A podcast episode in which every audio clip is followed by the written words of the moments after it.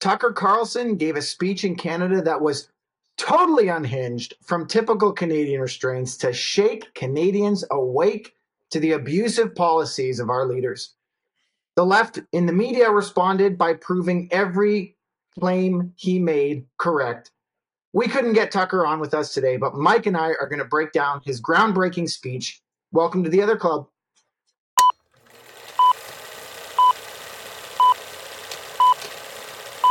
I have nothing to offer but blood, toil, tears, and sweat. We have before us an ordeal of the most grievous kind. You ask, what is our aim? I can answer in one word. Victory. Victory in spite of all terror. Hey, everybody. This show is produced by Liberty Coalition Canada in partnership with ChristianWeek.org. Liberty Coalition Canada exists to establish Christ's justice and righteousness and to defend those who stand. ChristianWeek.org exists to provide a practical, balanced, hope-filled perspective on national and global issues. Timothy and I are both involved in those organizations, and we thank you for your support of our podcasting work. If you'd like to support financially, head over to libertycoalitioncanada.com/donate and click the analysis box, and donations there go directly to Christian Week. And if you want to help support our legal and advocacy work, head over to libertycoalitioncanada.org/donate and click other designations. Of course, that funds our Liberty Defense Fund. It fills it up so that our chief litigator, James Kitchen, can be doing great work defending Canadians. And this podcast, as I am a pastor in Kentucky now, this is also a ministry of Royal Spring Chapel. And so we are just pleased, Tim and I, to be together and to be talking about these important things. Tim, why don't you introduce these fine folk to Bull Bitcoin?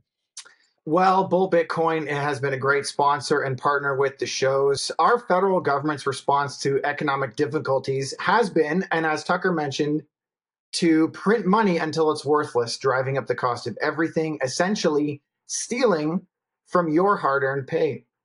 What you need is to take control of your own resources and to be responsible for your own money, which is your responsibility. Bull Bitcoin is here to help you do just that. Bull Bitcoin is a 100% self-funded, freedom-minded Canadian Bitcoin exchange that wants to protect your financial freedom and help you protect your resources. If you're at all aware of what's going on in our country and around the world, you should seriously consider connecting with our friends at Bull Bitcoin and buying at least some Bitcoin today. We are not financial advisors, by the way. This is a wonderful sponsor, and it has been a helpful exchange for us. No, you actually do have to say that. I don't know if we have before, but we are not financial advisors. But we do recommend Bull Bitcoin as a great resource. Sign up at mission.bullbitcoin.com/LCC and have all your questions answered. That is mission.bullbitcoin.com/LCC. Mike, I think you have an ad too that you wanted to get out there again for a second week. Yeah, we basically have 2 or 3 more weeks to get this covered, but folks, we have puppies for sale. Yeah! So just email info@libertycoalitioncanada.com and somebody from the organization is going to email me and say, why in the world are people talking to me about puppies? But we have 9 beautiful golden doodles for sale. They keep growing. Everybody in our church comes over and plays with them. And if you want to visit the Ark Encounter and come and pick up a puppy from anywhere in North America, we'd love to have you take away one of our little dogs from our beautiful Erebus dogs. So yeah, these are Liberty puppies. I will add, they're Liberty puppies, and we want you to buy them. So look, everybody, I want to start off by talking about how Tim and I came across the story of Tucker Carlson Edmonton. So it's really interesting, Tim, because I started following this story in the same way that normally happens, right? Someone says, did you hear that Tucker's going to Edmonton? I wonder what he's going to say. Yeah. And then everybody started, getting excited about it. I didn't really listen to the speech until very recently. And here's kind of how I tracked along. All I heard was Tucker Carlson's coming to Edmonton, and then The headlines coming across my Twitter feed from the Canadian news outlets were, the Alberta Premier, Danielle Smith, is taking great heat for going to Tucker. And so all of a sudden It was just, and then just even recently, just yesterday, Danielle Smith's visit to Ottawa, just completely overshadowed by her trans, anti-trans policy, which again, trans people don't exist. They're just cross-dressing men or women, and we've created an entire fictional category for them. But the point is, Mike, let's only commit one felony at a time. Just take it easy. Okay, fair enough. Well, again, I live in the United States and follow these things in Canada. Touche. Carry on. So all that to say, Tim, the only two things I heard was Tucker showed up, and the whole of Canadian politics is exploding, And I know that you and I said, okay, we're going to talk about this. Let's go through it and try to help people understand it. Yeah. So Tucker started his speech by highlighting some of his Canadian roots. So his family used to own a house in Nova Scotia. He says, I've spent my life here and I love it. That's why I'm here. I mean that. If you actually watch Tucker, you'll see he has a touch of humanity that you just don't see in a lot of public figures, the way he really connects with people and listens to them and connects with them. And I think that kind of comes through in the speech. Yeah. He talks about it took him like 7 minutes to get going. And I was like, yeah, that's very good. He's having a good time. I'm a little bit annoyed, but like he's personable, right? Yeah. Very, very, very much so. And so he highlights his connection to Canada. He talks about how he's loved it. He's been all over it, east to west. He highlights how beautiful the country is. And that's something, Mike, that in the last couple of years, I really started talking about. We spent some time coming down and visiting the States. And of course, I'm working nearby you in Kentucky as well, Mike, right now, and just a very different landscape. It has its own beauty, but it really makes you turn around and, as Tucker was doing, recognize how gorgeous Canada is, the pristine blue lakes that we have that are surrounded by trees and the mountains and the lush valleys of that are used for growing fruit and grapes and vineyards. And he highlights this and he says, you have one of the most beautiful countries in the world. He actually says it's more beautiful than Switzerland. And it's got 40 million people across this gigantic landmass. So he speaks very highly of the physical composition of Canada. And he launches into his first point from this, Mike. He says, I'm just going to reorder our points so that we kind of go in order of priority of importance, because I think his first point on that point, like his first little point, and then we're going to make the bigger point that he made, was he said, look, I think you could have one of the greatest economies in the world with some of the deepest energy reserves in the world and mineral reserves in the world. Tim, this is something you and I have been saying since we started this show. I jumped up for joy when I listened to that clip, because again, the fact that Canadians have high energy costs, only the decision of the government. Correct. The fact that Canada will sell energy to the United States, that they will minimize the oil reserves, that they won't dam and utilize the mass flow of water, all of these things. Canada should have the greatest economy in the world, in the same way that Saudi Arabia, in the same way that Qatar and some of these other oil-rich nations are actually like able to pay their citizenry.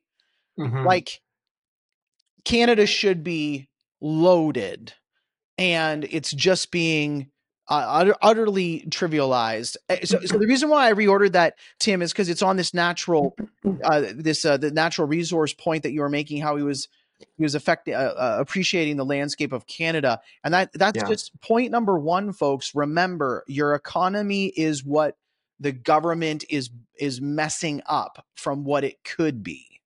Okay. Right. He talks about mismanagement, and really the theme of his talk as it unfolds is the intentional mismanagement, or other people have said managed decline, that's what's at play in Canada. And he He doesn't exempt the rest of the Anglosphere from that.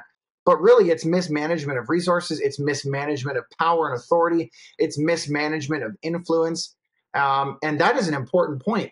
Canada is one of the most resource-rich countries in the world. We own like some 95% of the world's freshwater supply. We have hardwood and softwood all across this nation. We have some of the most fertile breadbasket farming regions. We have wine. We have fresh fruit. We have oil. There's nothing this country doesn't have. And as you pointed out, instead of being in a surplus, we have devalued our dollar. We have racked up more per capita debt than anywhere else in the world. It's a gong show, and it's a travesty. So glad you made that point. And he also uses this highlighting of the physical space to make what's an even more significant point and more the theme of his talk, where he says, he says, if I was in charge here, I would give 6 acres to every citizen, and I would mandate that you go spend a week out in nature. And he says, you go out to the mountain, and it's just you and what God made. So Tucker's very unapologetically weaving in an acknowledgement of God, the creator God, not just a God, but the God. He says, get out of your little cube with your stupid food delivery and your weed, which is another shot at Canada, which is just the legalization of degeneracy, including weed. He says, when you farm, when you get out there, when you touch dirt, you realize how little control you have. In the end, you can't control the weather. Neither does Justin Trudeau, because he's not God. When you realize you're not God, you've hit upon the root of all wisdom. All goodness flows from that realization. If you don't reach that conclusion, in the end, you find yourself very tempted to commit genocide. Very potent. That's a quote from Tucker from the speech, very early on in the speech. That is a potent, that is grabbing a dog by the ears. When you make those kind of connections for people, you're not being ambiguous about where you fall on the philosophical spectrum. And what he's saying is, this is where the elites have come to. They have failed to acknowledge that they're not God. And as a result, their policies reflect death, totalitarianism, depreciation of human property and human value, a technocracy that would control your carbon. It would control every aspect of your lives, that would even dictate to you the size of your family. It's the policies that only God can set. And so, I'll let you play off that, Mike, but I've been doing a lot of thinking and reading this week about natural and divine rights, and Tucker just grabs this whole theme. And he even goes so far as to say, you'll be tempted to commit genocide if that is not your conviction that you're not God. All goodness flows from that. And so the opposite is all death flows from when you don't recognize that. So, Tim, going back to point one, where he talks about we should have the greatest economy, you made a very important observation when you said it's intentional decline or it's intentional mismanagement, which leads into this second point, of which you and I have also been saying this from day one of this podcast. Of course, Tucker Carlson is almost quoting scripture. He's almost quoting Proverbs 1:7, that the fear of the Lord is the beginning of wisdom, but fools despise discipline. Mm-hmm. And yet he's not.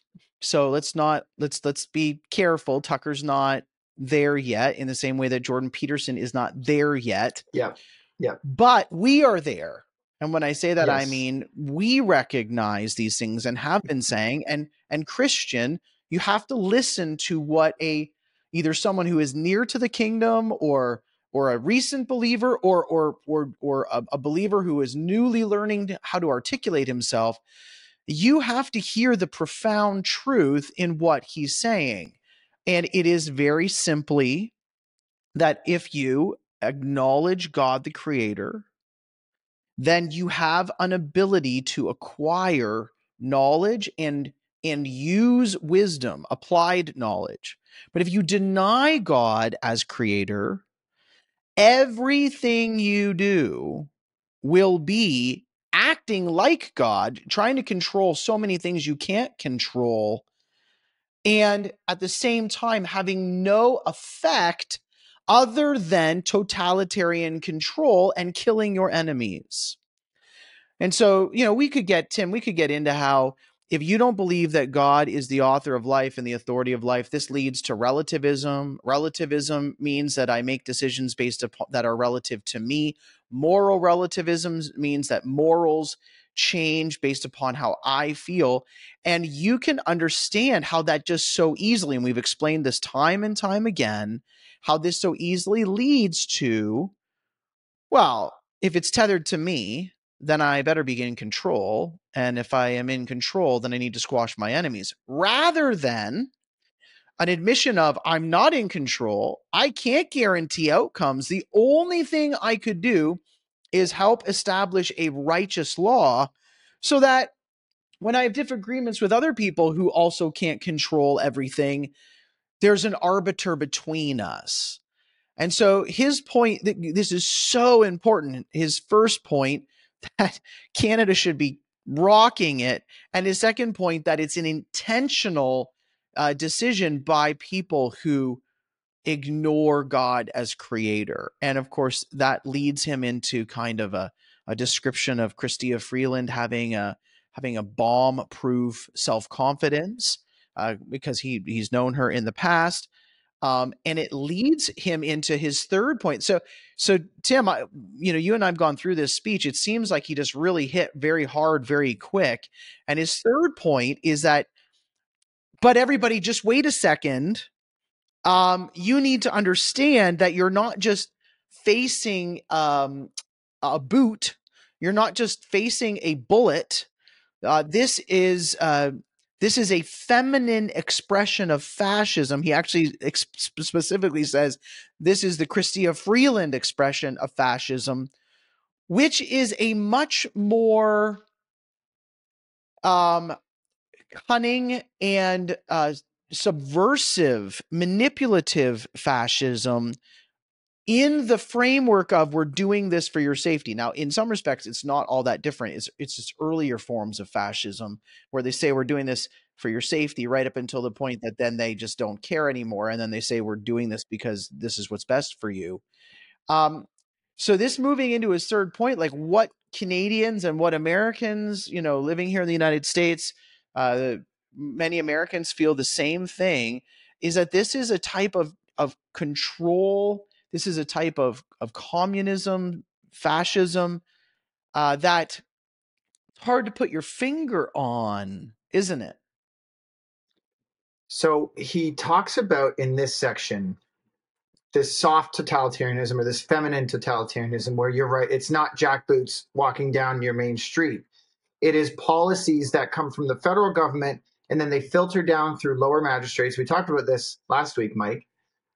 They filter down through lower magistrates who then administer these policies at the local level, and everyone sort of gathers around and voluntarily submits to it. And if somebody turns around and says, but hey, that violates the charter, or that violates my God-given right, then basically everybody turns and swivels and looks at you and says, well, what kind of jerk are you? This is a fascism that relies on public compliance. It relies on public pressure, and it relies on the compliance of people who won't question it. And so Tucker said, when the prime minister, when they attack your rights and they cloak it in the language of therapy, self-help, and compassion, he says, what you don't realize while you shuffle off to abandon another God-given right to a totalitarian government is that this isn't really being done for the least among these. And that's why your compliance. And he says that our politeness is actually weaponized against us. And we've talked about this as Canadians. We are polite. We are, we will defer to others. We'll defer to authority. We'll defer to our neighbor and say, well, who would I be to know? And who would I be to judge? And so we kind of leave each other alone. But he said that passivity is actually weaponized against you, where your actions and your motivations can be hijacked by what you perceive to be an important cause. That's what happened with the lockdowns. It was like, well, we're going to kill all the old people and the vulnerable if we don't shut down our churches and shut down the libraries and shut down all of the public services. And when people like us stood up and said, that's wrong, it violates inalienable rights, we were called, selfish, and we were called all kinds of names. And that's exactly what he's highlighting here in this feminine expression of fascism, is that you are giving up what is core to being human. And this is the connection here, that a government that despises its people, a government that has no interest in life, a government that believes itself to be God, will have no problem taking from people what was given to them by God. Okay, so this is the interference that they run. This is the kind of harm that they will do. They will confiscate and tax your property. They will lock you out of your accounts, as we looked at with the Convoy Emergency Act. They will deprive you of what is given to you by God, your right to your property, your right to your life. And that is the sure sign of totalitarianism. Let's just update that a little bit, Tim, because I'm tired of hearing you talk about frozen bank accounts, right? Like, people are saying, hey, Tim, you and Mike, like, just you're licking your wounds still. Yeah. You know, come on, who cares? I think that, and you've done a great job of itemizing this and following along with the speech, but Tucker literally goes to start identifying all of the current ways that the Canadian standard of living is in free fall. And it's in a free fall at the exact same moment that the government is bringing in more immigrants per capita than any nation in the world. Yeah. And Tucker's highlighting this on the point that it's really because of what you were just saying. The government is against you. This Canadian government are doing specific things to undermine Canadians. So yeah, I'll go through three or four, and then you go through three or four. So let's just update the list from freezing Canadian bank accounts to appealing the decision that their decisions to enact the emergency measures are unlawful. Let's move to the British Columbian government giving fentanyl to children without parental consent, with the knowledge that fentanyl is the #1 cause of death for people under 40. There's no safe dose. This is we're covering what Tucker went through in his speech. He talks specifically about how, like, even in less developed countries, this idea about fentanyl use would be absurd. Not only that, but when it comes down to the use of electricity, and Tim, we saw the Canadian government giving away free electric furnaces to replace oil furnaces in one of the coldest winters. Now that's off notes. That's not out of Tucker's stuff, but he starts going on about all of these different things. Specifically, the government is killing Canadians, not just those who are terminally ill, but an organization that kills 50,000 people is a genocidal organization. And of course, he's talking about the plan to expand MAID. What are some of the other things that you've noted from his speech here? Well, I just want to point out that when Tucker Carlson brings up the MAID program, he's proving how little he cares what people think of his opinion. Because even a lot of conservatives in Canada, even a lot of Christians, would have a hard time really criticizing MAID as it's been presented to us, which is euthanasia is a translation, roughly translated, means a good death. So it's this idea that we're going to have compassion on people who are about to die and they're terminally on their way to death, and we're just going to facilitate that in a way that we relieve suffering. A lot of Christians would have a hard time arguing against that without sort of a broader philosophical worldview structure. And Tucker goes at that and notes that the Canadian state, the Canadian government, has paid for the deaths through our state doctors for 50,000 Canadians.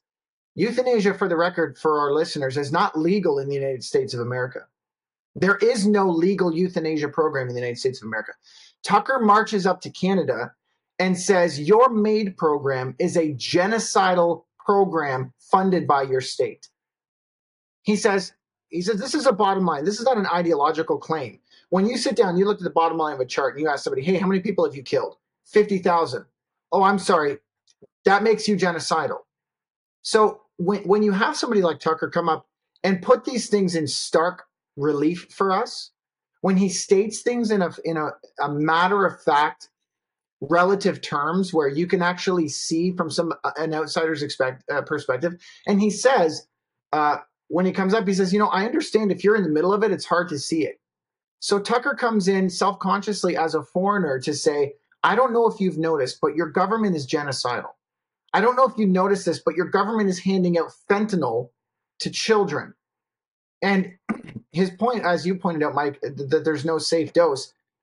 He's saying this is not like aspirin. There is no safe dose of this product. It is a poison. So how would you define a government that says we're going to hand out fentanyl to minors without parents' permission? How would you define that? Other than genocide, other than murder, other than a war on the vulnerable, being the young, being the drug addicted, whatever it is. He's saying, I'm going to define this for you because you guys don't seem to be able to define it for yourselves because it's cloaked in the language of compassion. Oh, these people are addicted. They need safe supply. He points out there is no safe supply of fentanyl. So you need to detach from the rhetoric of your government. You need to detach from that and see it as it is. And the point about Burkina Faso, he says, in third world countries, this stuff just seems to be more obvious. He says, where they haven't been socialized to the point where they lose their soul. He said there are parts of Burkina Faso without electricity that understand that your primal duty on this earth is to protect your children. And he says, if you can't do that, then you're a hollow husk of a person. And so I think there's an aspect to this speech, Mike, where he is literally just trying to disenchant Canadians. And it reminds me of Prince Rilian in The Silver Chair when he's under the spell of the underground witch. And then they come and Puddleglum is talking about Narnia and he's reminding them of all of the goodness that is happening above the surface.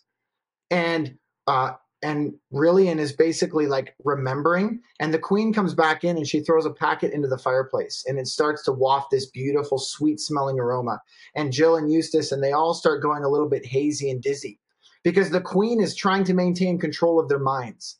And when there's a force that comes in that is interrupting that, there's a fear on the part of the captor to kind of re-enchant everybody and maintain control. And I think Tucker's presence in Canada was really serving that role of like a sort of a hand grenade down the tunnel to kind of wake us up. It's sort of that shot of adrenaline.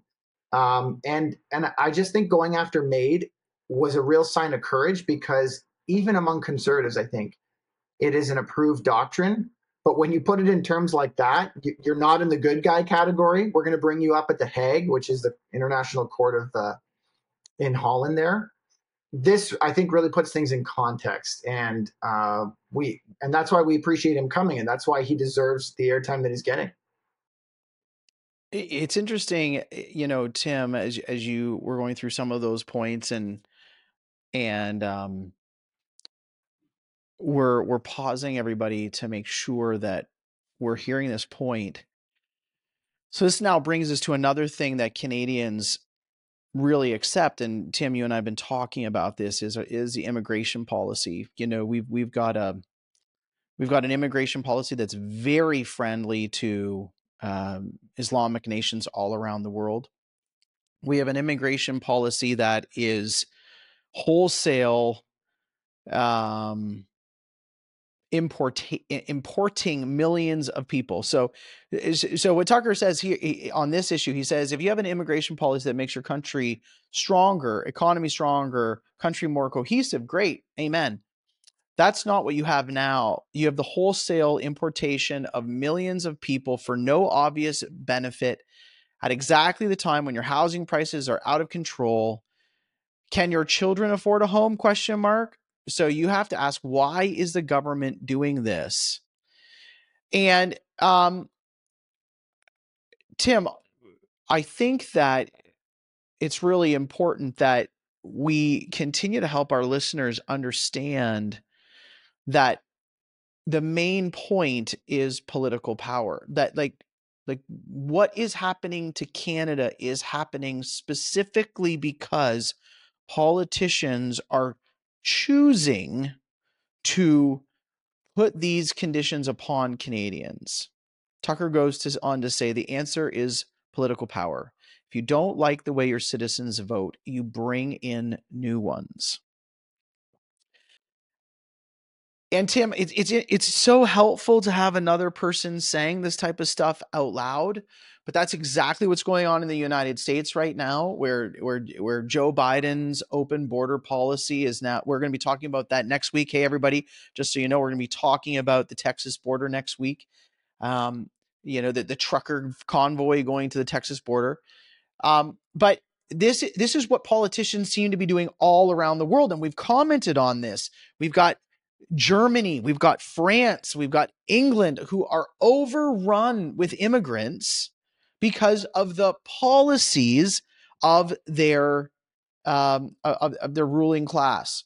And so what Tucker is observing here just cannot be overstated when it comes to the example of fentanyl, when it comes to the example of British Columbia and the legal use of cocaine, when it comes to the expansion of MAID, when it comes to the over-immigration and the immigration of strategic countries that would not share the historic worldview of Canada.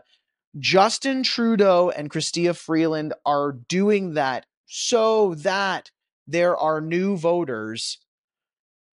And great, that's going to be wonderful for their lifetime. Maybe like that's likely their plan, is for their lifetime to enjoy power for the rest of their lifetime. But it is going to change the landscape of Canada and the United States if it is allowed, with crazy ramifications. I want to highlight a point that Tucker makes about this immigration policy. He says, is there an economic case to be made for it? Maybe. I haven't heard it, but maybe there is one. Or maybe a central planner has determined this is going to make us all happier and more prosperous.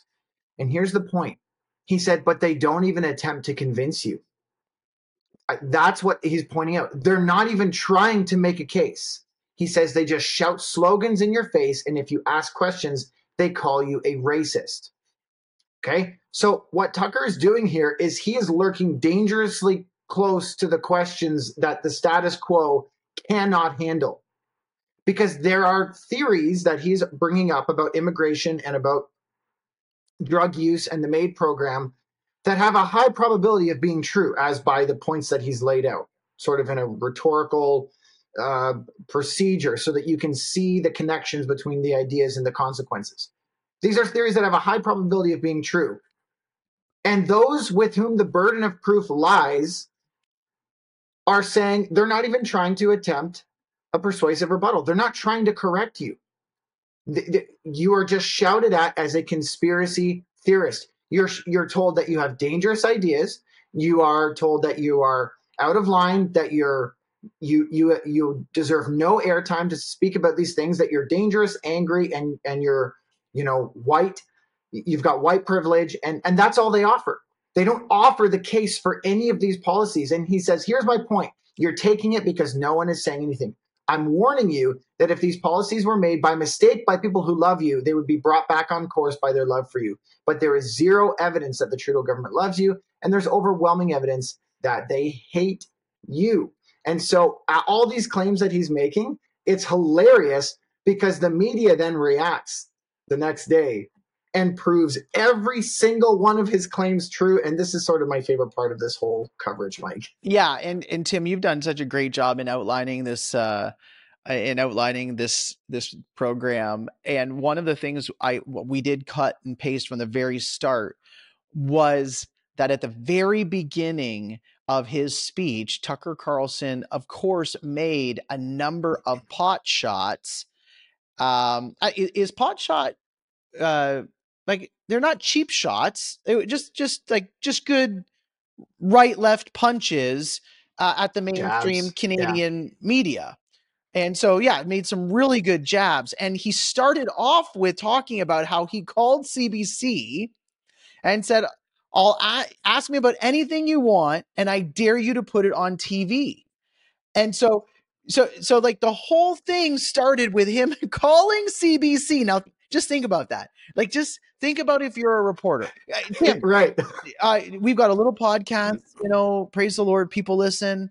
Not many people. Tucker Carlson calls you. There's not a journalist alive, independent or paid by the government, that at very least objectively could not say an interview with Tucker Carlson would get me readers.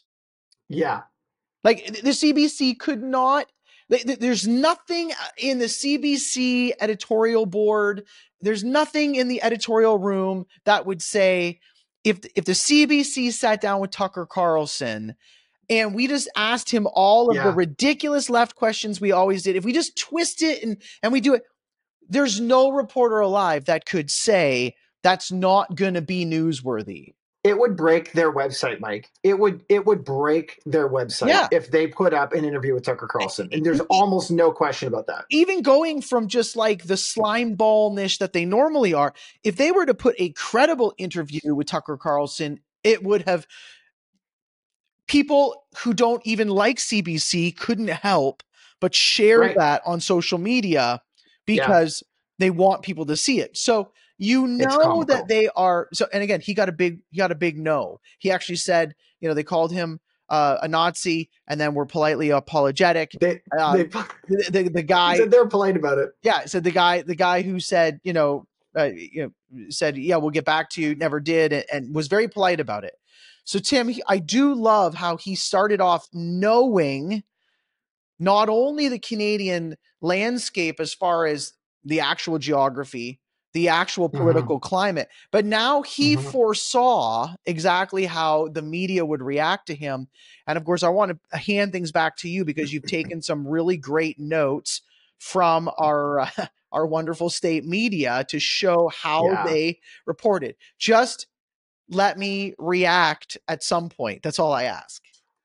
I don't think I'm going to be able to stop you, Mike. So he goes... It's so rich. It's like treading on very solemn ground here, where I don't think I can do justice to how poetic the response was. I think I read somewhere that there were no fewer than 4 federal Liberal cabinet ministers who on the day of his speech came out and condemned him and urged people not to listen and urged him, to cancel the concert. And 4 federal cabinet ministers, people, for a cable news guy doing a speech in front of 8,000 people in Edmonton, which is really cold in January. So, number one, the federal reaction was just hilariously frantic. We had Max Fawcett, who wrote for the National Observer, an article entitled "Danielle Smith, who's the premier of Alberta, her dangerous dance with Tucker Carlson." It's dangerous. They met in a dark hall. It was dark in there. Have you ever been to a public speaking event where the lights on the stage are bright and dim in the audience? Okay. He says, if Alberta Premier Danielle Smith wants to participate in a white grievance festival with people like Conrad Black, Rex Murphy, Brett Wilson, and Jordan Peterson, well, she has that right. But just because you can do something doesn't mean you should, though. Carlson has made a career out of trading in dangerous and deranged conspiracies, whether it's the quote, great replacement theory. Not surprisingly, the audience at his 2 events were overwhelmingly white. It's like they were paid by Carlson to prove his point, that if you're going to ask these questions, if you're going to think in these ways, it's because you're a racist. It's because you're a white racist. And then the reporters come out and say, hey, you Tucker fans, you're white racists. And it's like, yeah, we knew you were going to say that. And then former Environment Minister Shannon Phillips, he quotes as saying, this is beneath the dignity of the office. And what I want to point out about these things, and I'll let you react, Mike, is that the downgrade of our culture, which Tucker masterfully illustrated, okay, between the death culture that we have, the expansion of the death culture, the access to free drugs, the legalization of drug use, the unaffordable housing costs, the mass immigration of people who don't have anything to do with Canadian culture and who have no desire to uphold it, that decline and those who aid in that decline, who manage that decline, they're protected in their dirty deeds by this very cornerstone, that it's unbecoming of a Canadian to oppose or question the dogmas of the post-national agenda. That's it. It's beneath the dignity of the office, Danielle Smith, to trade in these ideas. Well, what if I don't care about what you consider is dignified? I don't find killing people because they're depressed, I don't find that a dignified thing. Okay, so when Tucker Challenge is made, I don't care if it's undignified. And that the whole thing is in Canadians, we trade in these made-up ideals of dignity. Well, it's undignified to have friends like this. And that's exactly what he said they would do.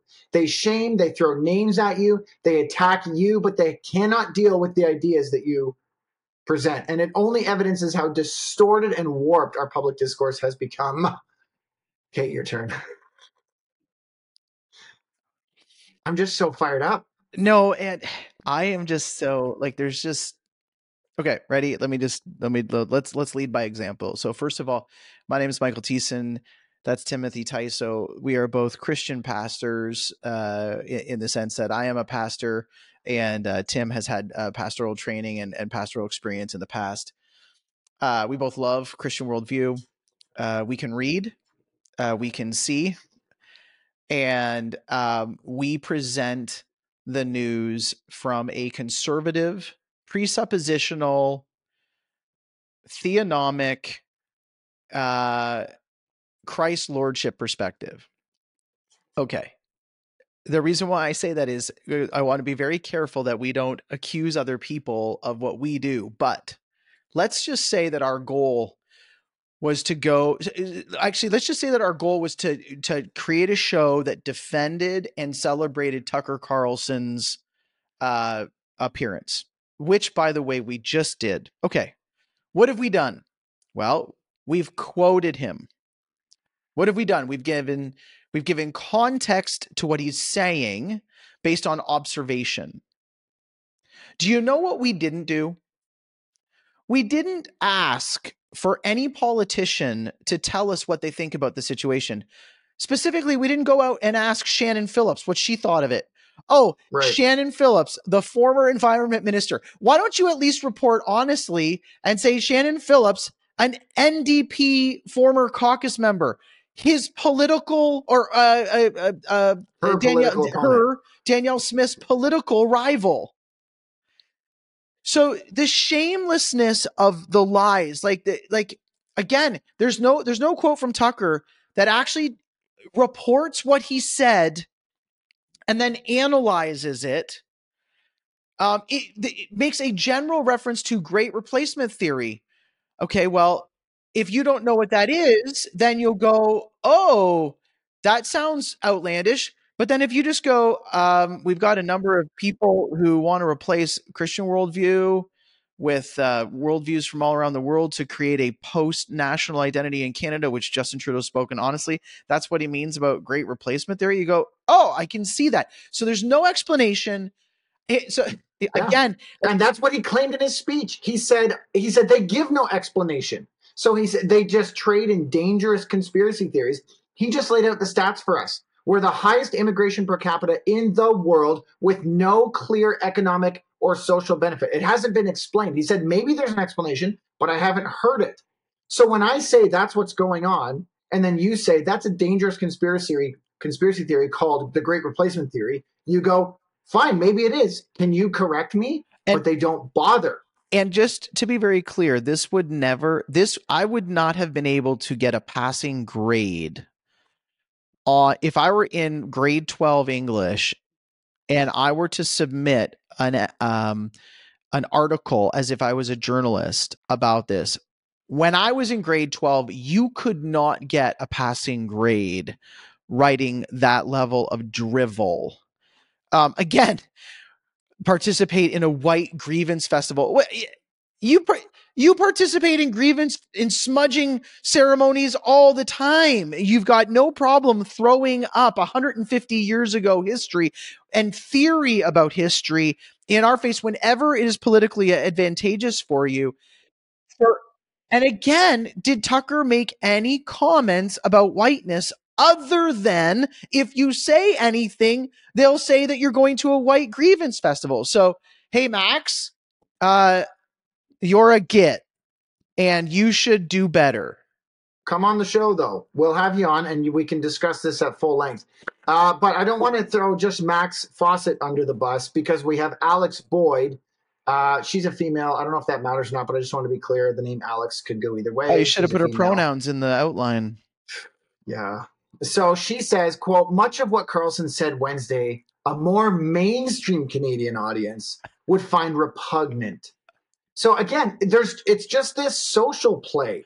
Where it's like, if you were at the Tucker thing. I messed, just so everybody knows, Tim grabbed so many perfect quotes from Tucker's speech, and I botched many of them reading them. You just finish the whole quote so that they get the richness of this. What mainstream Canadian audience would find repugnant, from railing against trans people. I watched the speech. I didn't see much railing. To claims that Canadians are being replaced and politically disenfranchised by an influx of immigration. This idea, commonly referred to as the Great Replacement Theory, is one of his common American talking points that he is now applying to Canada. And again, he admits that it's going on in America too. But there's just this game that they play that it's like, well, that's an American talking point. But as he pointed out, and I don't see anybody correcting the stats, Canada has the highest immigration per capita in the world. So when you say replacement and political disenfranchisement of native-born Canadians, what else is that? Then other than that happening in real time, really being tracked by the government, and it's available to us. But this is supposed to be a criticism of his talk. Okay. Because mainstream Canadians find this repugnant. If that's what mainstream Canadians think, then mainstream Canadians need a solid sit-down, straight talk to the head, because it's insane to not be concerned about this idea. Report on the man's words. Would mainstream Canadians find what he said repugnant? We wouldn't know from your article, because you're not using any of his words. Yeah.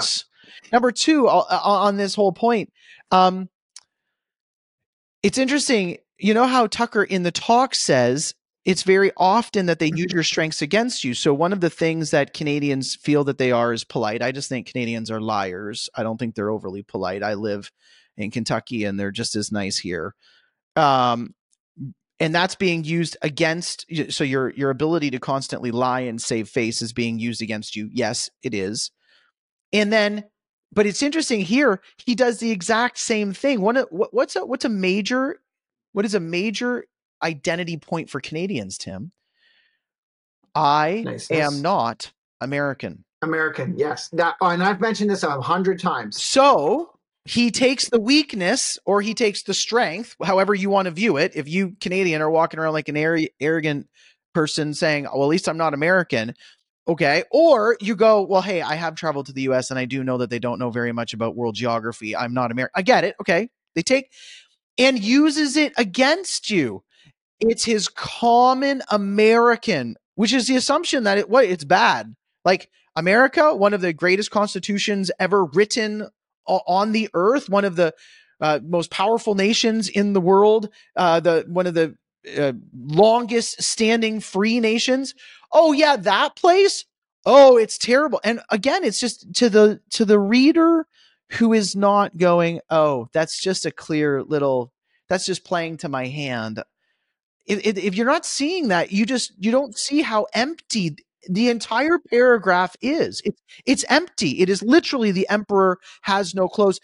It's the Canadian emperor has no clothes while he's looking at the American emperor saying, you don't have any clothes. Alex Boyd doubles down on this later when she says, Canadians may think that we are immune to American polarization. But belief in misinformation is on the rise across the country, helping to shape a new kind of political identity. Okay. And so again, it's like American polarization. Because a Canadian's greatest identity is that I'm not politically divided like the Americas are. So it doesn't matter how far the government drags our country into a deadly, evil, disgusting cultural mess. As long as you go along with them and you're not being divisive or polarizing, then you're good. Who gives a rip whether you support euthanizing an 8-year-old boy who thinks he's a girl? Who cares, right? Because politicization is the great crime. It's the great evil in Canada. And we pride ourselves on being united. And so, and yet the left here just deploys all the tools that Tucker predicts that they will. Listen to this, another quote from Alex Boyd. Before his conversation with Smith, Carlson appeared online with Jordan Peterson, Brett Wilson, the two twin angels of right-wing internet rage in Canada. Again, rage? Have you listened to Jordan Peterson? Where it's just, it's rage. If you disagree with the left, it's rage. She said the men worked their way through a laundry list of online talking points. What I want to point out here is the way she employs this idea, the common touch points mined from a vein of anger found largely online. Meaning what Alex Boyd is saying, if your points of concern don't represent reality or anybody found in respectable real spaces, you're online and therefore you're illegitimate. This is some of the most divisive and subversive language that could be used against people who disagree with the left. This is a type of stuff that could actually, this is the type of stuff that could actually get you in jail if it was true. When you say things, words like deranged, a deranged lunatic drives a van downtown Toronto and runs over people randomly. Like this language is appalling. So just so you know, I finally looked up the word "git," and it just means someone who deserves contempt. And so, just want to be fair here and say, Alex, you're a git too. And now, look, I'm gonna bring this around from our anger, because in truth, we have listeners who sometimes say, "Okay, guys, you do get angry about stuff. You do get frustrated. What do we do about it?" I think it was C.S. Lewis who said, if you have no anger, then you have no love. You have no true love. You're on a big Lewis craze right now. I'm so proud of you for finally reading the Narnia series. And I just want to say that we have been talking about Chrystia Freeland, and she really reminds me of Dolores Umbridge from another fictional fantasy series where she's like the raging teacher who always pretends to just be very passive. And for those who have read the Harry Potter series, you'll know what I'm talking about. And again, you can lead your conclusions. Tim is just reading Narnia after I've read them 100 times. And I may or may not appreciate the Harry Potter series to learn about totalitarianism. Either way, go ahead and make your decision about Mr. Thick or make your decision about the King of Nuance. Tim, in this, I want to move from outright saying to these journalists, look, the reason why you deserve contempt is because you're so obviously lying and you are so obviously misrepresenting the truth. And you are doing that from a place where you continue to veil yourself in pretend objectivity, where you're actually saying, I'm reporting on the news, not writing an opinion piece. And you know, Max and Alex, you deserve contempt for that. Now, where do we now go from here, Tim? And I would like to make two suggestions very quickly. Number one, to our listeners and to those people who might have received this link or who may have read or listened to Tucker Carlson, my first point is hear him clearly. Tim and I want to agree with Tucker very clearly that the current Canadian government is undermining Christian culture, is undermining the Canadian economy, is undermining anyone from any background who would reject their perverse sexual ideology, and they are doing that with the force of the law, with the money of your taxes, and with the arrogance of people who believe themselves to be God. Yeah, because it is not accidental or incompetent mismanagement. It is intentional. Yes. We're just very clear about that. And that's why Tim and I wanted to go through this. You know, this has actually gone through the news cycle. You know, it's come and gone. Everyone's already forgotten about it because of other things that the Premier of Alberta is doing. But you can't not see that. I don't know what you're going to do about it. I decided to move to Kentucky and continue to send this signal literally across enemy lines, which we will continue to do. And we want you to be aware of the situation. You may be creating a beachhead, and you might be creating a place like in Alberta where they're trying to say, you know, Canadians come, and we're going to do things differently in this province.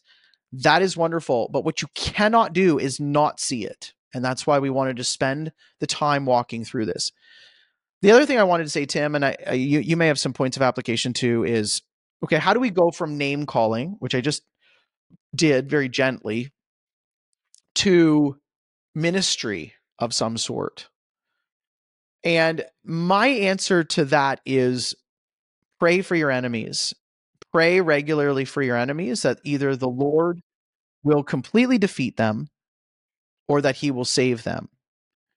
So I will go and pray for Max Fawcett and for Alex Boyd. And we will pray for them. We will pray for Chrystia Freeland. We will pray for Justin Trudeau. This is actually a very serious command in Scripture that we need to take to heart, because God can do immeasurably more than anything that we can imagine. That was a part of our liturgy at church on Sunday, right, Tim? And so we need to be praying for these people. And as we do that, as your anger burns, don't fall into the fallacies that people tell you that it's wrong for a Christian to be angry. It's of course appropriate for you to be angry at injustice and foolishness and deceptive ways. But take that and pray for your enemies. And secondly, and this goes again to Tucker's point, do not let all this stuff just wash over you. You have to gain a voice. You have to do something. You're either moving in order to find better tactical ground. You're staying. And then you are choosing to be a public voice that will receive all of this outlash. Because if you do not, this is how every conversation goes in Canada from here on in. You make a speech like Tucker does, whether it's at the water fountain, whether it's on the basketball court, whether it's in the workplace, and you just say some truth, blah. And if nothing happens where the vast majority of Canadians don't start speaking up, then the news reporters and what they're doing just comes right back at you. They lie about you. They exaggerate.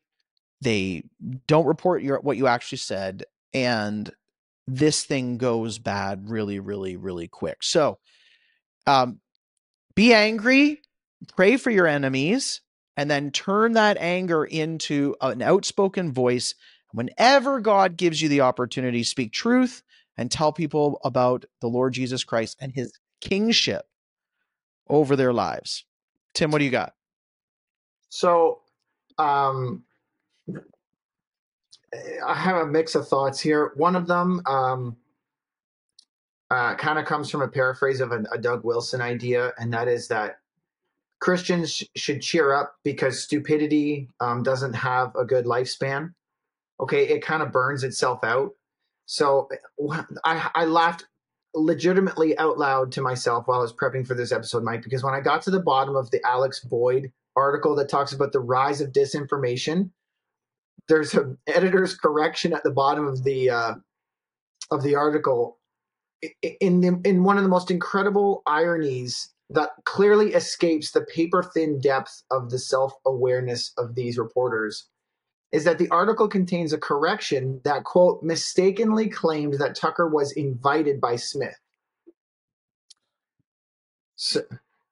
So yes, they published the correction, but the irony is that article ran with a massive false detail right as a subtitle. They said it was a subtitle that Smith invited Tucker herself. That's incorrect. She was invited to the event, obviously, by local organizers. So the irony is these people have no problem spreading their own misinformation. And, you know, to keep the smallest shred of credibility, journalistic credibility, they have to correct it. But part of what I want to say is if we are consistent and if we are if we have integrity, that will outlast the dishonesty and stupidity of those who are destroying our country. So number one, just stay steadfast. And it kind of leads me into my more broad point, which is that we just need to be quietly working. We need to be quietly at work. And I don't want to set aside, because I want as much an emphasis on being an outspoken voice of truth. That is 100% true.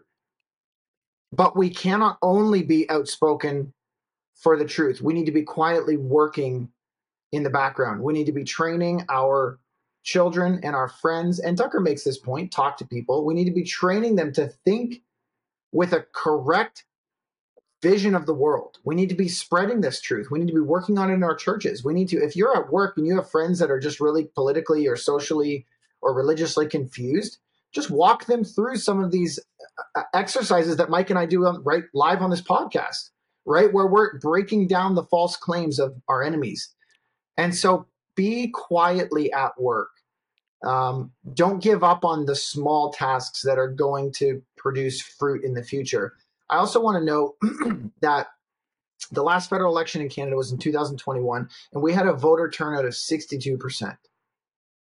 So 4 out of 10 Canadians threw their vote away. They didn't show up.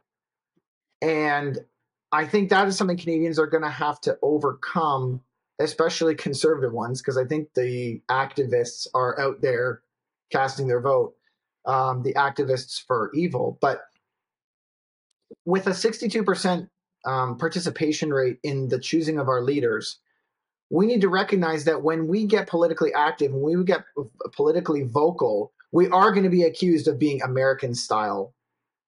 You know, oh, you're getting so political. We're not supposed to care that much about politics. Well, this is what we get when we don't care, when we don't show up, when we don't put the thought into it, when we don't really drill down what it means to be a good leader, what it means to be a godly representative of the people, or a godly representative in your own sphere of influence on whatever board you serve on.